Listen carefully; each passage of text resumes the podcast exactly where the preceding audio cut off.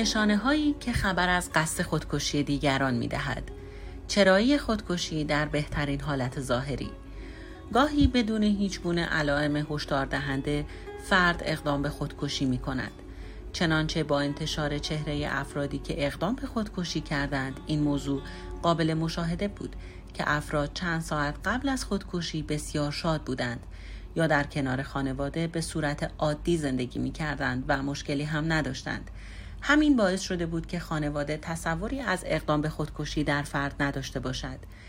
جلالی ندوشن درباره دلیل اقدام این افراد به خودکشی میگوید: برخی افراد ممکن است در ظاهر شاد باشند اما در باطن افسرده و غمگین باشند. دست کم 50% افسردگی‌ها افسردگی‌هایی هستند که از نقطه نظر بیرونی برای دیگران خیلی به نظر نمی آید. به فرض ممکن است فرد در ظاهر چهره شادی داشته باشد، حتی در مورد خانم‌ها ممکن است آرایش غلیظ داشته باشد یا در مورد مردها سر و وضع ظاهری دلالتی از دلمردگی و افسردگی نکند اما در باطن فرد افسرده باشد. معمولاً اگر کسی بدون آنکه تنش یا مسئله‌ای حاد در کار باشد خودکشی کند، این به معنای این است که فرد از مدت‌ها قبل به خودکشی فکر می‌کرده و ممکن است این فکر را با دیگران در میان نگذاشته باشد یا بقیه به دلایلی فکر خودکشی فرد را نادیده گرفته باشند.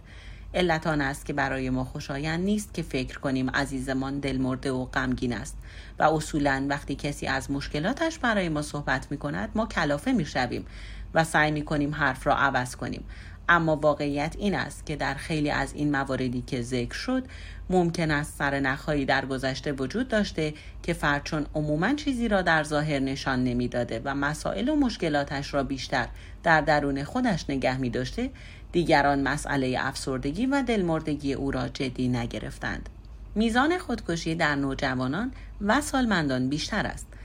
به گفته جلالی ندوشن خودکشی در همه گروه‌های سنی رخ می‌دهد، اما مرگ در اثر خودکشی در نوجوانان و سالمندان بیشتر است. او با اشاره به عوامل خودکشی در نوجوانان و سالمندان میگوید: خودکشی معمولاً به دنبال عوامل و بیماری‌هایی رخ می‌دهد که زمینه ژنتیکی دارند. از آنجایی که نوجوانی سن هیجان، بیقراری و بی‌ثباتی است، اگر کسی از نظر ژنتیکی زمینه‌ای داشته باشد یا فضای خانوادگی و اجتماعی مشوشی داشته باشد، احتمال اقدام به خودکشی را دارد. در مورد سالمندان نیز دلمردگی، یأس، تنهایی، بیماری‌های مزمن، مرگ همسر، ترک کردن خانواده توسط فرزندان و مشکلاتی از این دسته زمینه خودکشی در سالمندان را فراهم می‌کند. نشانه‌های هشدار دهنده خودکشی در نوجوانان.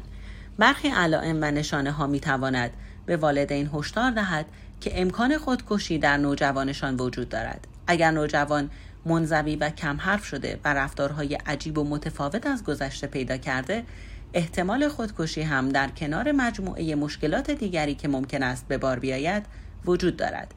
همچنین در شرایط و بحران‌هایی مثل از دست دادن عزیزان، طلاق پدر و مادر، مشکلات مالی و غیره، والدین باید به نوجوانشان بسیار توجه کنند و با درک شرایط نوجوان افکار منفی از جمله فکر خودکشی را از او دور نگه دارند. چگونه از افکار خودکشی خلاص شویم؟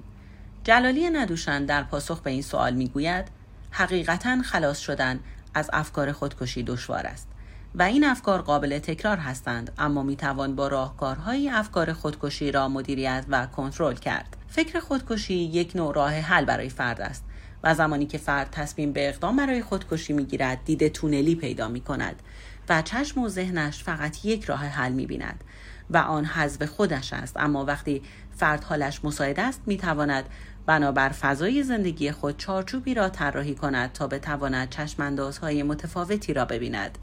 در این صورت هر زمان فکر خودکشی به ذهنش بازگشت میتواند با استفاده از چشم‌اندازی که قبلا ذخیره کرده فکر خودکشی را از خودش دور کند.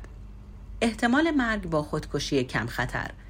جلالی میگوید: متاسفانه درصد قابل توجهی از افراد در اثر خودکشی‌های کم خطر جانشان را از دست دادند. آدم‌ها یک جایی ممکن است به آخر خط برسند و تصمیم قاطع برای خودکشی بگیرند و یک جایی ممکن است فرد بین مرگ و زندگی مردد باشد. بنابراین ممکن است اقدام فرد اقدامی نباشد که قطعاً فرد را به کام مرگ بکشاند. با این وجود در این موارد هم ممکن است فرد اقدامی کند که همین نیز میتواند سبب مرگ فرد شود. بنابراین حتما باید خودکشی را جدی گرفت و زمینه هایی که در ذهن فرد وجود دارد و ممکن است او را به سمتی ببرد که چیزی شبیه مرگ یا تهدید به مرگ را امتحان کند را بررسی کند. این روانپزشک در پایان تایید می کند: همیشه احتمال خودکشی مجدد وجود دارد، اما دیگران ضمن جدی گرفتن این مسئله باید حواسشان باشد در برخورد با افرادی که تجربه خودکشی داشتند از ترحم، انگ، سرزنش و قضاوت پرهیز کنند.